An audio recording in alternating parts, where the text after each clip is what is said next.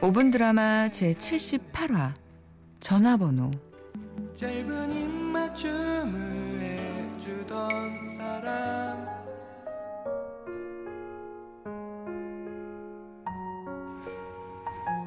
퇴근길 버스를 타고 집으로 가는 20분 동안 나는 핸드폰 속 그 사람의 전화번호를 200번도 더 쳐다봤다. 어젯밤 11시, 내일 저녁에 뭐해요?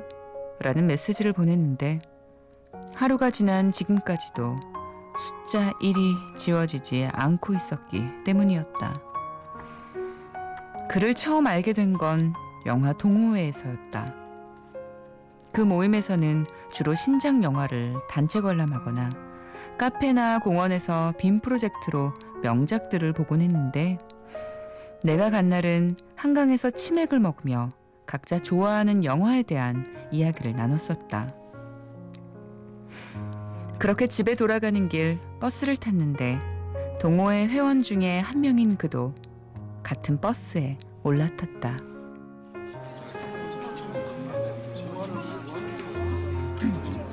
선영이 친구라고 했으니까 서른 둘. 야, 엄청 동안이시다.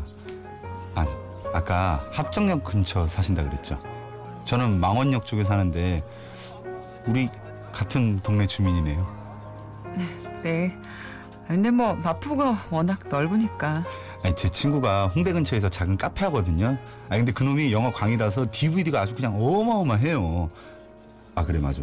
지윤 씨가 좋아한다고 했던 그 인생을 아름다워랑 쇼생크 탈출도 거기 다 있을걸요? 우리 언제 같이 그거 보면서 흑맥주 한잔 하죠. 뭐 그, 래요 네. 아니 말 나온 김에 여기 찍어주세요. 전화번호. 아 얼른요. 내가 어디에 사는지 무슨 영화를 좋아하는지 심지어 치킨을 먹는 내내 흑맥주 쪽으로만 손을 뻗은 사실까지 기억하는 그에게 나는 호감을 느꼈고 우리는 버스 안에서 서로의 전화번호를 나눠 가졌다. 그게 시작이었다. 그는 어떤 날은 나 지금 지윤 씨 동네 지나가고 있음. 이라고 하면서 사진을 보내오기도 하고 회식을 하는 날엔 마치 남자친구 마냥 내가 탄 택시 번호를 보내라고 했다. 그러면 그럴수록 내가 지금 뭘 하고 있는 거지? 연애를 하고 있는 건가? 헷갈리기 시작했다.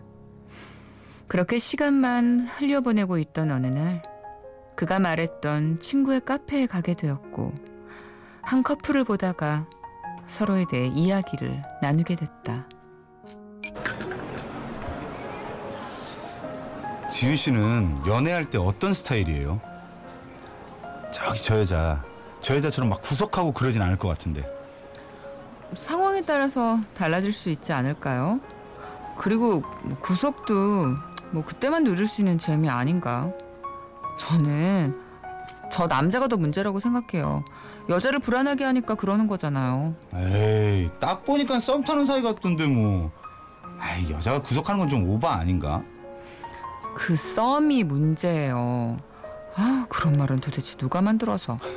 아니, 하루를 만나도 확실하게, 어? 확실한 게 좋지. 안 그래요? 그러면은 지윤 씨는 헤어질 때 어떻게 하는 편이에요? 저는 솔직하게 말해요. 이러이러해서 감정이 변했다. 미안하지만 어쩔 수가 없다. 음, 뭐, 이렇게요. 석호 씨는요? 음, 그냥 대체로 연락이 뜸해지면 상대가 눈치를 채더라고요. 아니, 가타부타 말도 없이 그냥 그렇게 헤어진다고요? 아니, 그게 서로에게 상처도 안 주고 더 좋을 수도 있죠.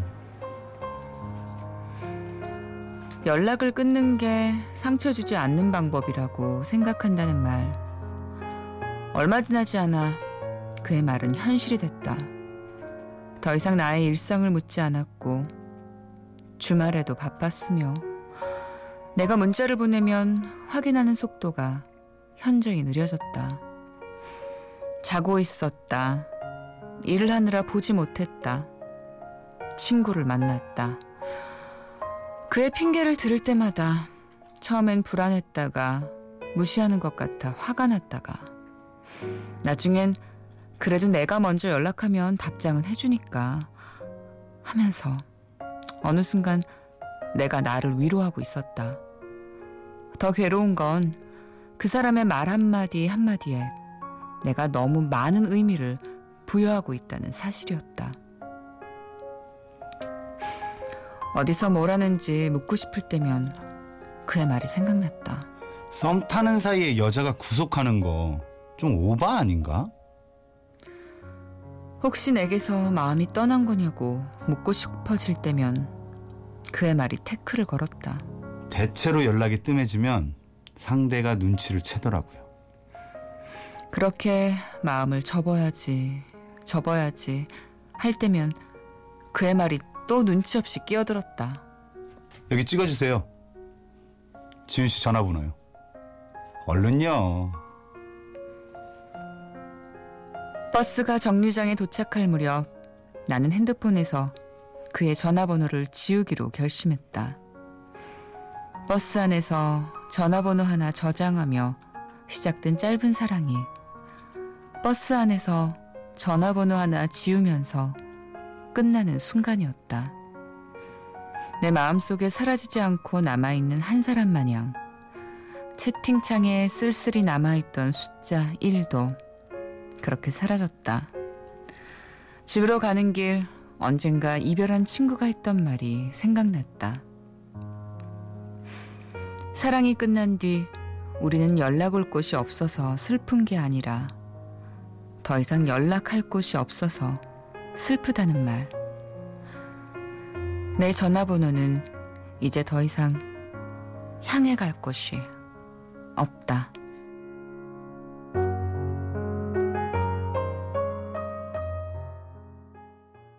궁금해서 잠이 안 와.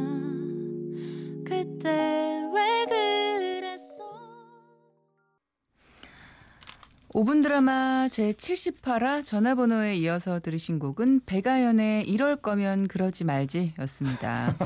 네, 제78화는요, 드라마 속에 흘렀던 나레이션처럼 버스 안에서 전화번호 하나 저장하면서 시작된 짧은 사랑이 버스 안에서 전화번호 하나 지우면서 끝나는 그런 이야기였어요.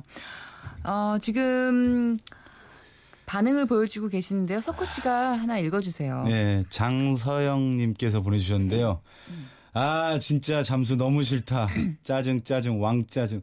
이 정도면 제가 봤을 때 욕을 하신 건데. 저는 요즘도 자다가 벌떡벌떡 일어나서 만났던 남자를 떠올리며, 야, 그때 너, 너한테 나는 뭐였냐?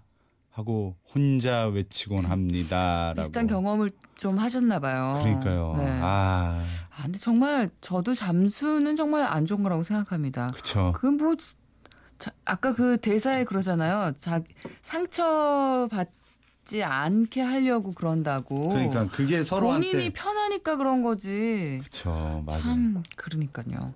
4653님은요. 소개팅에서 만나 몇 번 만남을 가졌던 그녀가 갑자기 연락이 두절된 적이 있, 거든요 걱정스러운 마음에 그녀가 사는 역에 가서 나올 때까지 기다린다고 했는데 2시간이 지나도 결국 안 나왔어요. 싫으면 싫다고 말하는 게 묵묵부답보다 덜 상처인 것 같아요. 아 진짜 참 그랬네요. 그러니까 이렇게 네. 기다리시 는 분들 보면은 대부분이 좀 착하신 분들이야. 그렇죠. 네. 네. 경험이 예, 많지 않아 가지고 아무튼 이제 묵묵부답 같은 거 하지 말고 좀 싫으면 싫다고 이야기를 하는 걸로 그래요. 하셨으면 좋겠습니다. 네. 네, 어, 저희 3부에서요, 또 전석호 씨와 5분 드라마 계속해서 이어갈게요.